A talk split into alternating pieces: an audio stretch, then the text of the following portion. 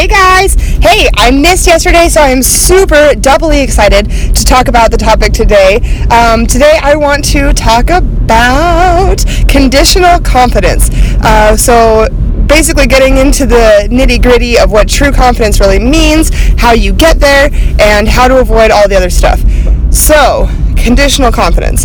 This is when you only feel confident under certain conditions when your hair is on point or when you're kicking ass at work or when you get a raise when you know when you're wearing makeup this is the kind of confidence that is pretty dependent on the context or the situation of the day or whatever the environment however you are.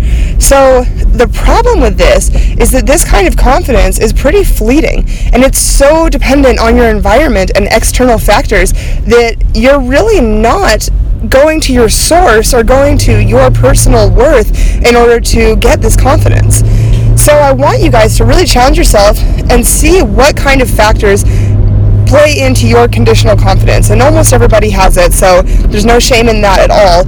Uh, but I want you to really dive deep into them and see what you can do in order to get into your true, deep personal confidence instead.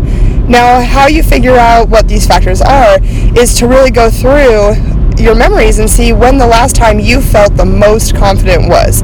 Was it when you got a new outfit? Was it when you got a raise? You know, what factor in your life is really contributing to this increase in confidence or really contributing into whatever is making you feel like a worthwhile person? And then the key is, I want you guys to start narrowing down what in yourself you can improve or what you can recognize in order to feel more worthy outside of that condition or outside of that environment. One thing for me is my fitness level. When I'm in great physical shape, I'm the most confident person in the world. I think that I am rocking hot and I can do anything, go anywhere, talk to anybody. When I'm out of shape, I really, really withdraw into myself. I stop going out. You know, I don't really like how I look. I don't take pictures of myself anymore. And that is something about me that I'm working on in order to improve because regardless of whether I have a six pack or not, I'm a worthy person who people enjoy interacting with, and I have a great time when I'm out talking to people and meeting new people. I'm very extroverted like that. So, one thing that I've been working on with myself is really asking myself, what would my most confident self do in this time or in this conversation? And then I just do that.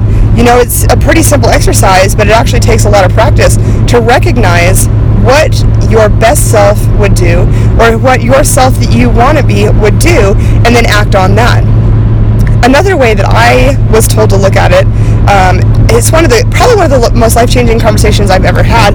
I was talking to my dad one day, and I was talking about how I could not believe that my sister was ever insecure because she is the most gorgeous, intelligent, outgoing, charming person that I've ever interacted with. And I just, it blew my mind completely that she would ever feel insecure. And then my dad made the comment, you know, well, same could be said for you. You know, people look at you and say all those things as well. And then he also mentioned that another one of our friends, who is you guys just stupid pretty, like just drop dead gorgeous, like you'd see her on the street and literally have to do a double take. She's so beautiful, inside and out, great person.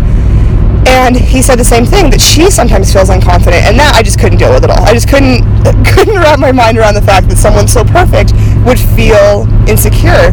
But the fact is, is we all feel that way. All of us, no matter how beautiful, smart, popular, intelligent, successful, it doesn't matter. No matter who you are, there are times in our life when we struggle with insecurity and not feeling worthy and not feeling like we're enough.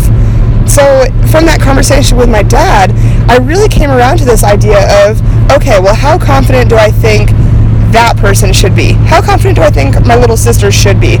And then I act that confident because I know that there are people that would say those exact same things about me. And I know there are people who would say, there's no way Emily is ever insecure. She's so outgoing and easy to talk to, and you know, all these other things that I have going for me. So that has really been a tremendous help in me getting over any anxiety or insecurity I have when I have it. Uh, along with the fact that I've really come to recognize my conditional confidences. You know, these are the things that, like I mentioned before, that I feel super confident when XYZ is, is going on. But in reality, that's not confidence at all. It's just this need for validation, or it's this need for living up to whatever standard I believe I quote unquote should be living up to. And instead of confidence, that actually breeds a really unhealthy cycle of trying to live up to other people's standards or society standards or whatever perceived bar we've set for ourselves rather than just acknowledging from the get go that we are enough and that we are more than worthy just the way we are. So that's my assignment for today. I don't have track of what day this is. I think it's day three of the podcast assignments, but I really truly want to challenge all of you listening to dig deep within yourself and figure out what your conditional confidence items are and in what situations you truly are living up to standards that you've imagined for yourself rather than just accepting the fact that you are worthy and perfect just the way you are. And then I want you to break that down and see how you can change that.